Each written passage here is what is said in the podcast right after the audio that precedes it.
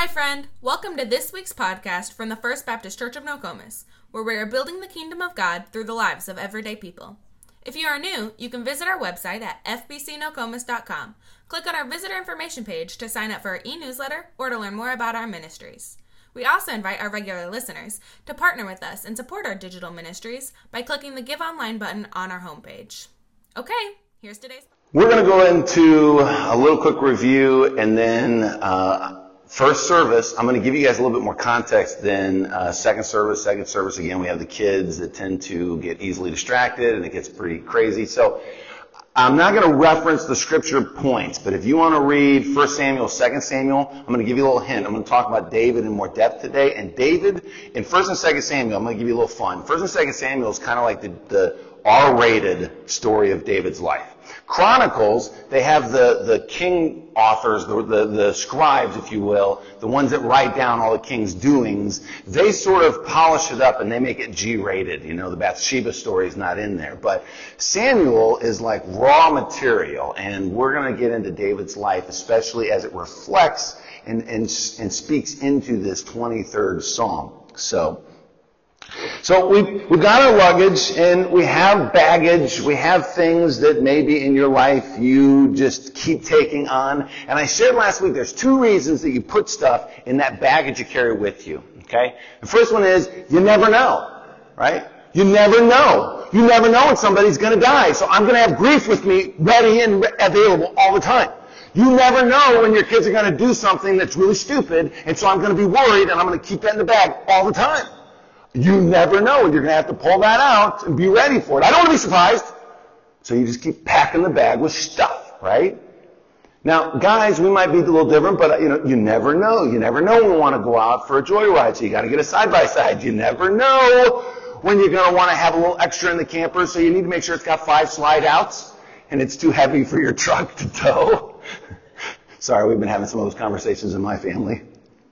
When is something too much, right? You never know when you're going to need a three car garage. You never know when you're going to need a bigger house. You never know. Why not? Those two things put a lot of weight on us. And I asked you last week to consider Matthew chapter 11, verse 28 through 30. And Jesus says, My yoke is easy and my burden is light. Take my yoke upon you and I will give you rest.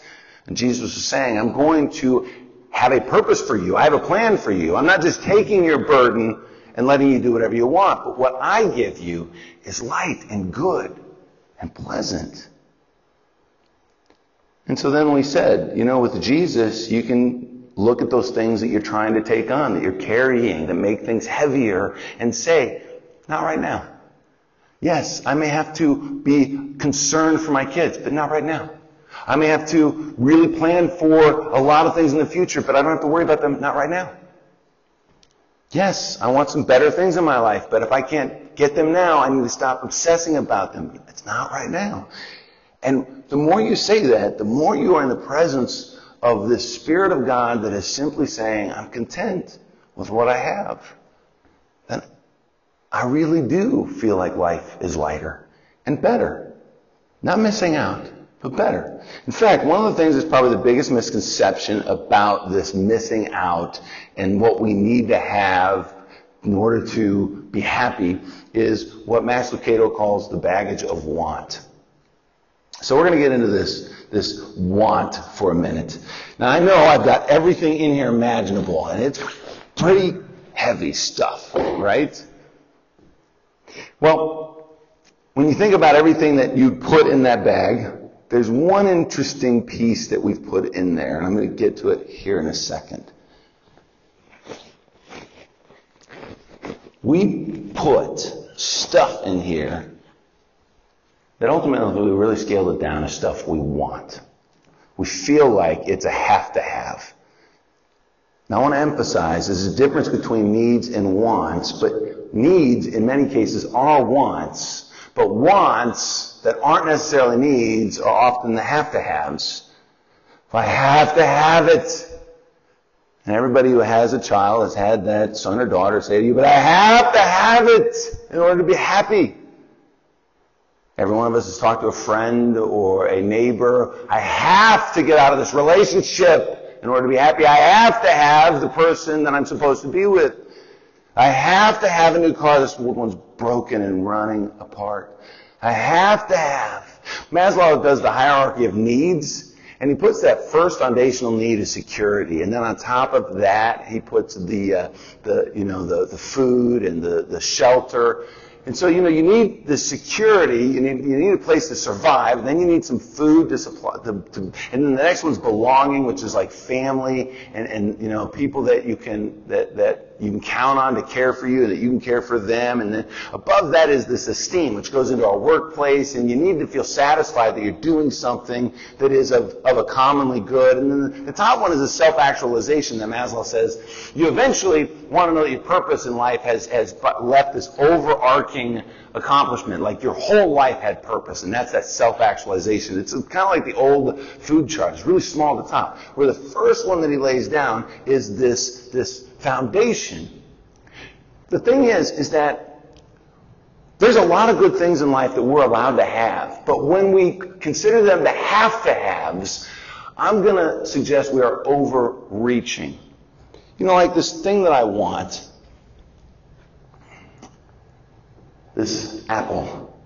Anybody ever asked the question about Genesis chapter 3, how the apple escaped the whole bad news scenario? Right? The serpent got it rough. Like the snake is forever the hated snake. Nobody likes snakes, nobody wants snakes, and yes, some Sunday I'm going to have snakes and kittens, and I'm going to share to you how biased we really are, because you're going to say, cute little kittens. I'm going to say, a snake's never gone into my garage and torn it up. But the cat that laid kittens in it, had kittens in it, and they had a family, and my kids told me, leave them in there, let them have their life, don't, don't hurt them, put them out in the cold. I'm like, well, they came in from the cold. I don't know where they came from. But those snakes, cut them in half! And the apple. Nobody ever said about the apple, what a horrible thing. First of all, it says fruit. It doesn't say apple, so we're just sort of assuming, right? That sort of comes with, with the mythology of what happened in the garden. But Adam and Eve, this wasn't a basic need, was it? They had the whole rest of the garden. They didn't need the food. But Eve said it looked pleasing to eat, and it would give me the wisdom of God. So I have to have it. Fruit in itself isn't bad. It was the reason which she assumed she wanted it. It was a have to have it. And she was overreaching when she took the apple and ushered in the fall of humankind. And by the way, when Adam and Eve ushered it in, because most probably heard me say this, and he, she gave some to Adam who was with her. So while she commits the sin of commission, he commits the sin of omission, and mutually they sin and usher in our fallen state. No, the apple wasn't bad. It just wasn't for them at that time. You know, you have toddlers when they're walking around. You ever have a toddler overreach for something, right? It's on the coffee table. My favorite now is we have those little carrier monkeys, I call them, you know, little sniffling, sneezing, you know, and they're always at our feet and always around. And the thing that probably bothers me the most is when the little toddler decides they want a drink of my soda. Well, toddlers need sippy cups, you know, they need things to just be contained, and they don't realize that when they go to grab a cup by the top of the cup that they're reaching for, that when they pull it down, it just comes falling.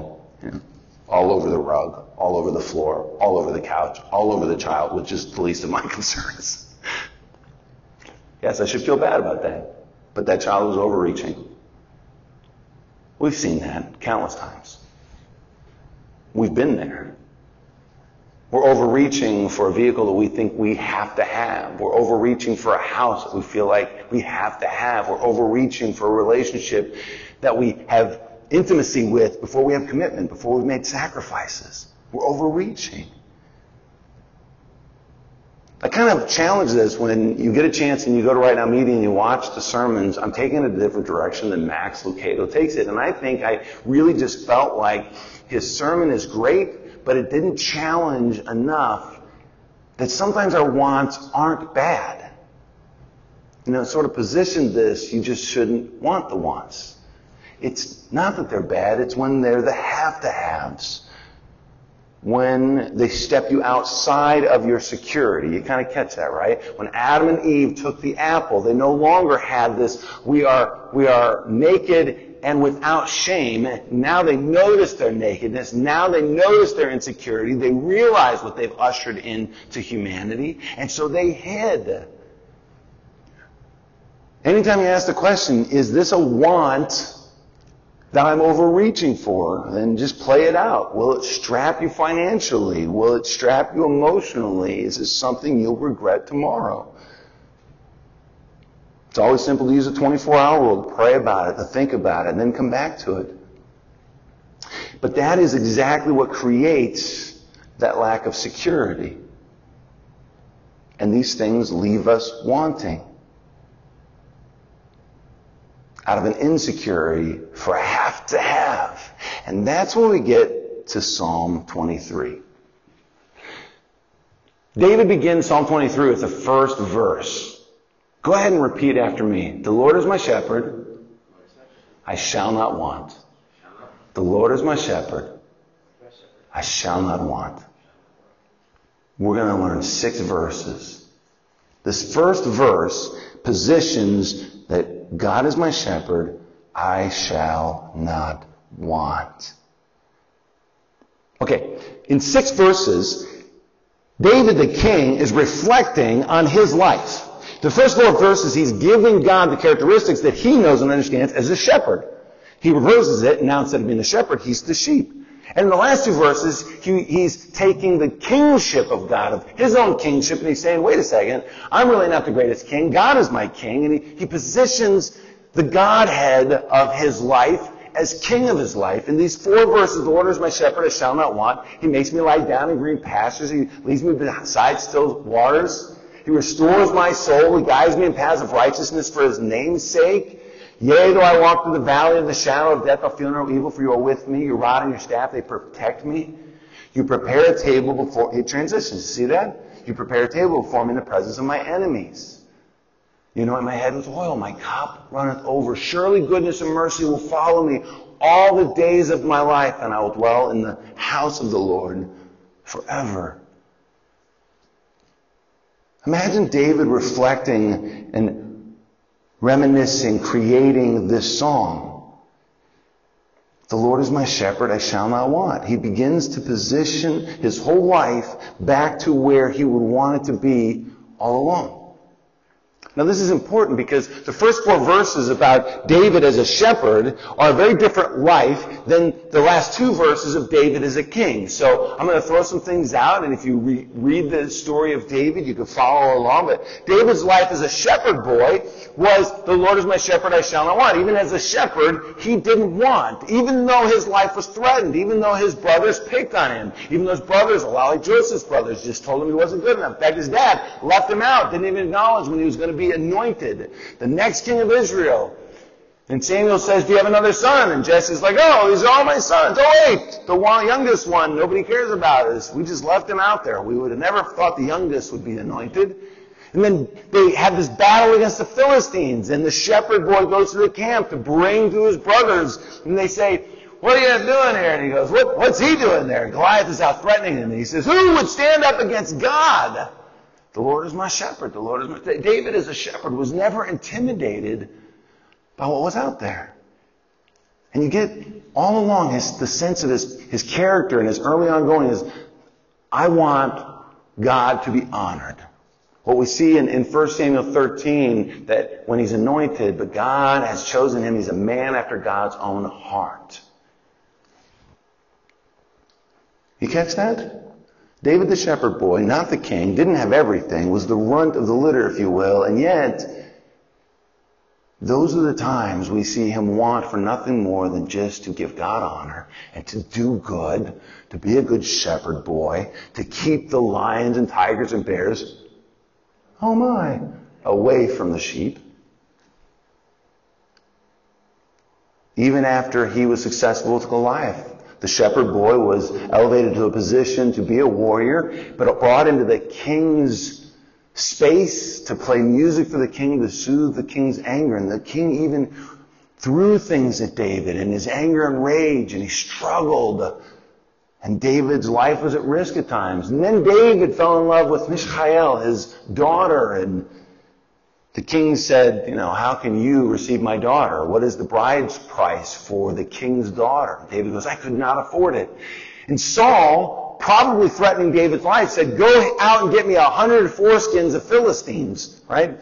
Foreskins meaning, you know, let's find, go find a hundred Philistines who you'll either have to murder or will be willingly circumcised. Right? A transition from being a Philistine to being a Jew. And that will be your bride price. You don't have to bring me a, a, a, king's ransom. You just go do this. Well, you can kind of see where Saul is leading David. Like, I feel like you're a threat. Why don't you go play with the enemies and we'll see if you come back alive. And David not only came back with 100, he came back with 200 foreskins. The overachiever that he was. David had nothing. Couldn't even afford the bride that he so loved. And yet, he lacked for nothing. And then we see this transition in David's life, and he becomes king. And as a great warrior, he's accomplished great things. The women are out in the street saying, Saul has killed thousands, but David is tens of thousands. And maybe it starts to get to David's head because in 2 Samuel chapter 11, the very first verse begins, When kings went out to war, David stayed behind. And here's the transition. And now all of a sudden, the Lord is my shepherd, I shall not want, turns into the have to haves, and God seems to sort of disappear in David's character. And he lingers out. And he's out on the patio of, the, of his palace, and he sees Bathsheba. And it's a have to have. He demands that she be brought to him. He sleeps with her. And not only was that the have to have, it then became greater because then when she became pregnant, he had to have her husband come home. The great warrior that Uriah was, and Uriah is brought back, and David says, Hey, go, be with your wife, take some time off. Except Uriah doesn't go home. He stays at the, at the palace. He says, I can't. In fact, it's sort of a play on words. While my men are out under tents, right, you want me to go lie under my comfortable house and ceiling dwelling space. You want me to go be with my wife in my comfort while my men are out fighting the battle. I, I cannot. David did so much as to get him drunk and it didn't matter. Everything David did was his own have to have. What he wanted was for himself. In fact, the story is so bad David gives Uriah a message to his commander, gives it to Uriah. Uriah, in his best character, never peeks at the message that is to his own fate. Taking it to his commanding officer who opens it, it says, put Uriah at the front of the worst battle and have everybody back off. The commander did what his king told him to do. And Uriah carried the message of his own fate as he was murdered in battle. David thought he got away with his lust and desire, his have to haves. And you have to have no conspiracy in the kingdom, so you, you take care of it. You shove it under the rug. And it followed him the rest of his kingdom. Bathsheba had their son, but he died. His other children, there's there's constant drama. His son Amnon raped his daughter, Tamar. Absalom rebelled against David. David was out, and Absalom, in order to claim the throne, slept with David's wives. In fact, on top of the palace, to make a point, to make a scene to everybody. I claim the throne, and this is how I'm telling you I'm doing it. David's own children. And here you have David as a king, the complexities of his life, his own mistakes. And he says, Take me back. Take me to the time that I wasn't overreaching, God. Take me back to a time where the security of my life, the foundation of my life was with you. I didn't step outside of you, but I walked in step with you. Many of us know this. When our wants that aren't so bad become the have to haves that are our undoing. I have to have the promotion. I have to have a better relationship. I have to have better health. Most of us will say it in terms of needs. I need to get better. I need this to get fixed. I need this to be right. And that's what I don't like about those words. Sometimes we use them to simply manipulate God. When in reality, we have stepped off the foundation of our presence with God. You can identify it with all the stuff we buy, the things we have to have, the moment we have to have them, and then we sort of regret because we play catch up to afford them. But they can't go with us. J.D. Rockefeller's attorney was asked when he passed away, how much did he leave? Wondering about his wealth. To which the attorney said, all of it. The Ecclesiastes writer says, Everyone comes naked from their mother's womb, and as everyone comes, so they depart. They take nothing from their toil that they can carry in their hands. And I appreciate the symbolic gesture that we put into a casket of somebody we love. But it isn't for them. It's for us. In that moment of closure, they're not taking it with them. The three men that owned their rich friend who died owed them money. And they said to the first, what did you do? He said, I put it in his front pocket so he could take it with him. And the second, what did you do? I put it in his other pocket. I did the same thing so he could take it with him. And the third, they said, what did you do? He says, ah, I wrote him a check. There's some things that we get to a point we can no longer take with us. The secret of satisfaction in Philippians says, I'm not saying this because I am in need. I've learned to be content with whatever the circumstances are. What the psalmist says, the blameless spend their days under the Lord's care and their inheritance will endure forever. The Lord is my shepherd. I shall not want. So if you're in a place ever in life where you say, I'll be happy when, I'll be happy if. What you're following that with is a have to have. And often we're overreaching. It's okay to say, I would really like to have. I would want someday. I would want to do. But when you say, I have to have, I'll be happy if. If I could get healed, if I wouldn't feel this anywhere anymore, if I could be promoted, if I could get the raise, if I could afford, if I could be married, if I could be single again. If I could be rich. What if the situation that you're asking for never changed? Could you be happy with what you have? You know, Max Lucado tells us what we have. It's beautiful as he's such a poetic writer.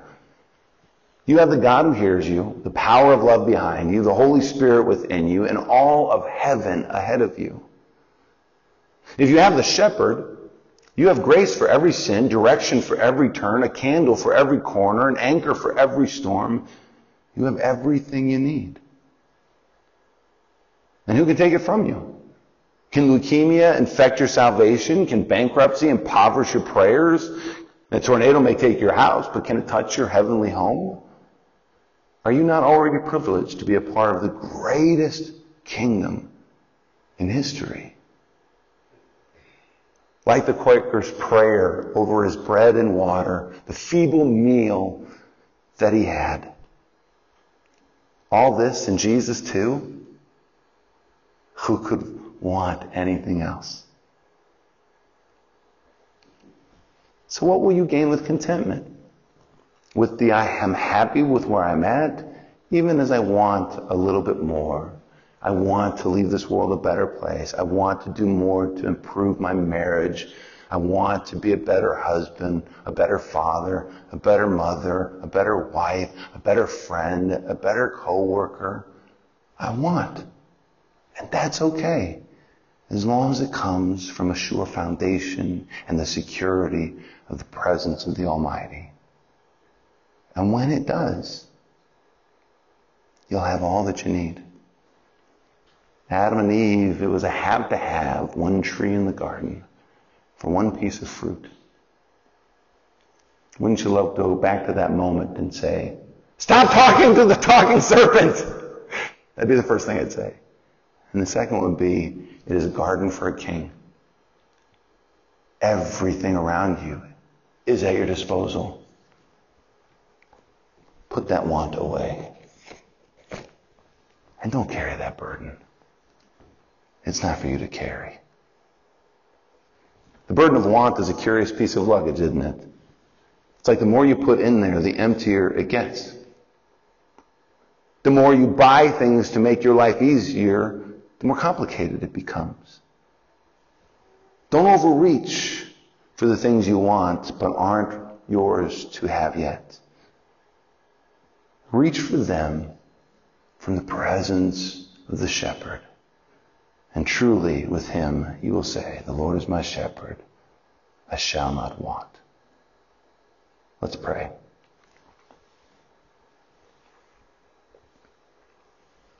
Lord, that you are the one who hears. That is your love that sustains us, your spirit that is filling within us. That you are the shepherd who has grace for every sin, direction for every turn, a candle for every corner, an anchor for every storm. You have everything we need. Not simply because of your presence with us, but because, like the shepherd, you will take us to greener pastures. You will take us into this world to enjoy it, not to abstain from it. This too is yours. And it is what you would want for your children.